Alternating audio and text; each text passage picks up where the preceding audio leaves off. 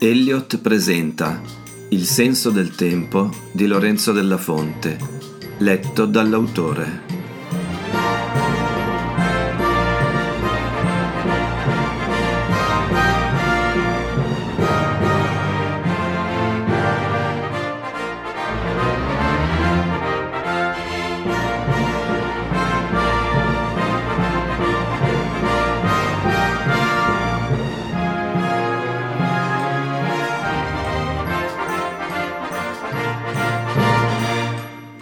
Settima puntata del podcast. Sisteron, giugno 1866. 4. Tomà Tomà, calmatosi in un amen, era tornato al bistrò e poco dopo era ricomparso con una caraffa di vino e tre bicchieri. Joseph Barème aveva spostato qualche sedia e liberato un tavolino in un angolo della sala prove. I raggi del sole penetravano obliquamente, gettando sulla scena una sinistra luce da cospirazione. I tre si erano seduti. Quindi voi siete venuto apposta da Parigi per cercare notizie di Julien? esordì il primo, più tranquillo. Ma non siete francese. Sono inglese, disse Julius. Ho vissuto vicino a Londra. Avete vissuto? Pensate di non tornare più a casa vostra? Julius guardò il pavimento, spostando un moscone morto con la punta del piede. Non credo. Andrò in Svizzera probabilmente. Mi intendo di orologi, li costruisco, li riparo. I due anziani si scambiarono un'occhiata imbarazzata. Erano amici in fondo. Barem buttò giù un abbondante sorso di vino. Possibile che con te non si riesca mai a parlare di Julien, ma ti sbagli sul suo conto. E poi eri troppo giovane per ricordare. È vero, ero giovane. Il più giovane della filarmonica, sapete, precisò rivolgendosi a Julius. Suonavo il clarinetto e lo suono tuttora. Ma mio padre, che faceva parte anche lui dell'orchestra, non era troppo giovane e mi ha raccontato tutto. Tuo padre era un attaccabrighe a cui non andava mai bene niente, brontolò l'altro. Lascia stare mio padre, vecchio mi ha sempre detto la verità. Ed era lui a quei tempi a tenere la cassa della filarmonica. Era lui che pagava Julien. E tu, Barem, sei legato solo ai tuoi ricordi di gioventù, quando eri il bel cascamorto a cui le ragazze non dicevano mai di no. Quante te ne sei portate qui, eh, con la scusa di far vedere lo strumento? Dillo al nostro amico cosa ti manca davvero. E fece un gestaccio inequivocabile. Non mi manca un bel niente, imbecille. Sai, ragazzo, feci una gran fatica a convincere Antoine a rimanere qui, come organista e direttore della filarmonica. La prima sera, dopo che il bambino era nato, mentre sua moglie se ne stava tranquilla a casa mia, gli chiesi se poteva suonare per noi. Allora avevamo un'altra sala, più piccola, vicino alla chiesa Suonò meravigliosamente la parte del primo in un quartetto per archi di Haydn, accompagnato da tre dei nostri. Erano sbalorditi dalla sua bravura, loro che erano tra i migliori di tutte le Alpi francesi. Ci sapeva fare col violino. Aveva uno Stradivari, pensate. Per un attimo il pensiero di Julius, che non sapeva nulla né di quartetti né di questo Haydn, ritornò la misteriosa donna che l'aveva rubato. Ci sapeva fare per voi, che eravate solo dei montanari imbarbariti, aggiunse Tomà. E poi, quando non gli siamo più serviti, ci ha lasciati in braghe di tela per portare il figlio a Torino prima e a Marsiglia poi. Ma era un predestinato, ti ricordi la storia dell'aquila, no? Ah, buona quella, proprio buona per voi creduloni. Era vera, ho ancora le piume a casa. Quale storia, Barem? si incuriosì Julius. Sì, raccontala anche a lui, va, mormorò Tomà rassegnato, versandosi ancora del vino e guardando il nulla fuori dalla finestra.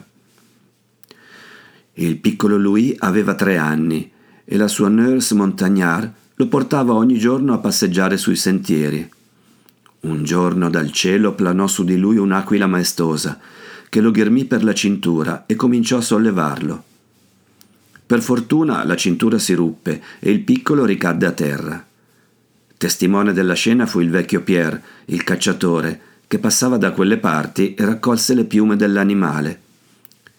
Tutti dissero che il bambino era un predestinato, nessuno aveva mai sentito una cosa del genere. L'aquila, l'imperatrice delle montagne. Balle, mio padre mi ha detto che quell'uccello non era affatto un'aquila, ma uno dei piccioni della torre. L'avete vista, no? Sopra la porta della città.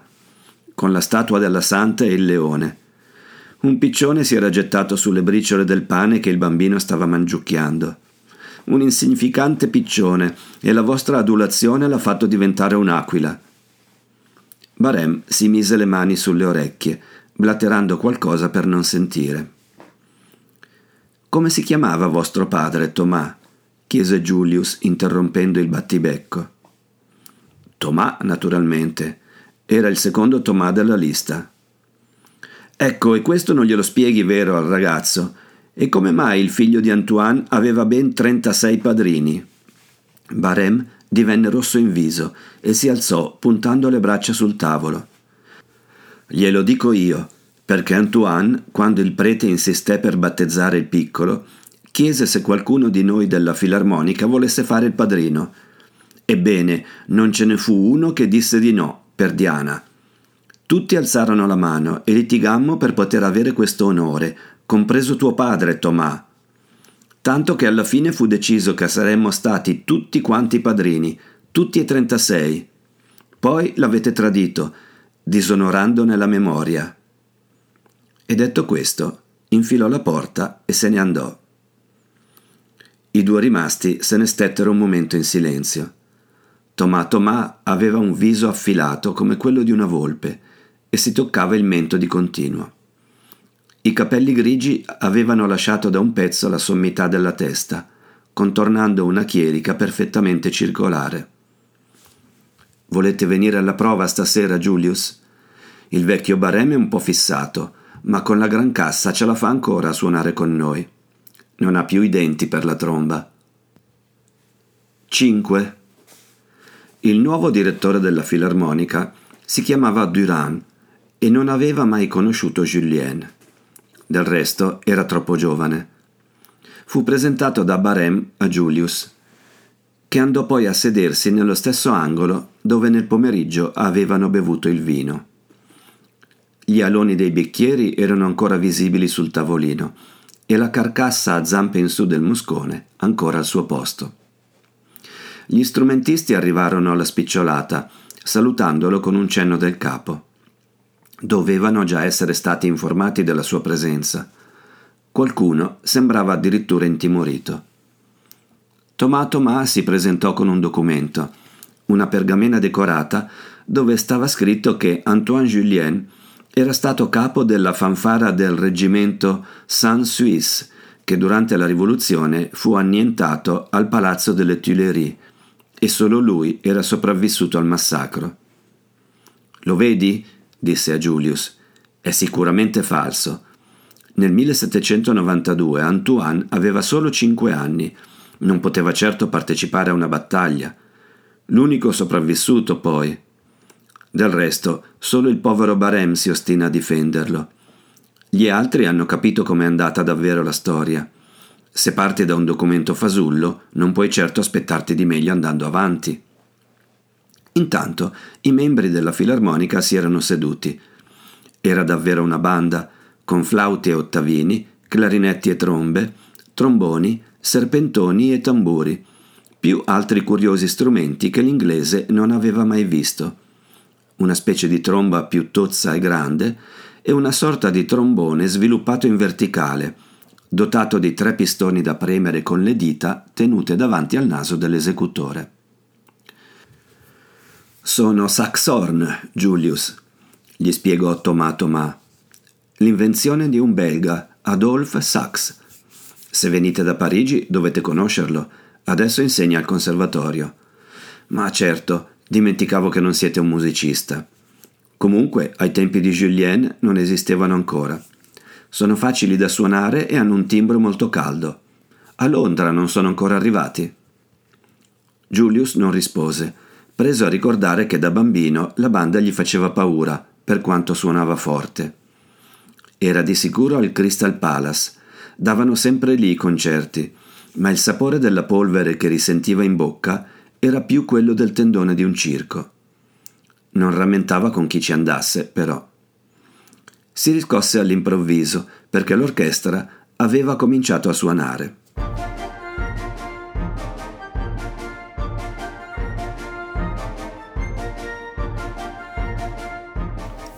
Tomà Tomà si era seduto al suo posto e soffiava con foga nello strumento, lasciando uscire un filo di bava da un angolo delle labbra. Gli fece l'occhiolino senza staccare la bocca dal clarinetto. Julius gettò un'occhiata alla musica dello strumentista più vicino a lui, un trombonista. Stavano suonando una polka dal titolo My Mary Ann e il compositore era Louis Julien.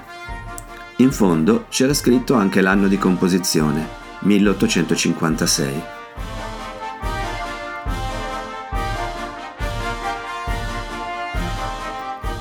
L'esecuzione durò pochi minuti, tre e mezzo, calcolò Julius, e al termine il direttore si rivolse proprio a lui. Vi è piaciuta, monsieur? Sulla sala scese il silenzio. Barem e Thomas Thomas lo fissavano in attesa della sua risposta. Molto, signor direttore. Un'esecuzione davvero brillante. Tuttavia, non ho potuto fare a meno di notare che avete rallentato la velocità della pulsazione di parecchio nel corso del pezzo. Siete partito con un tempo molto rapido, a due battiti e mezzo al minuto secondo, e avete terminato a due battiti soltanto, anzi piuttosto scarsi. Tomato Ma saltò su. Visto? Lo dico sempre io. Colpa di Barem che rallenta ogni volta con quella sua gran cassa. Ma Barem guardava Julius sbalordito.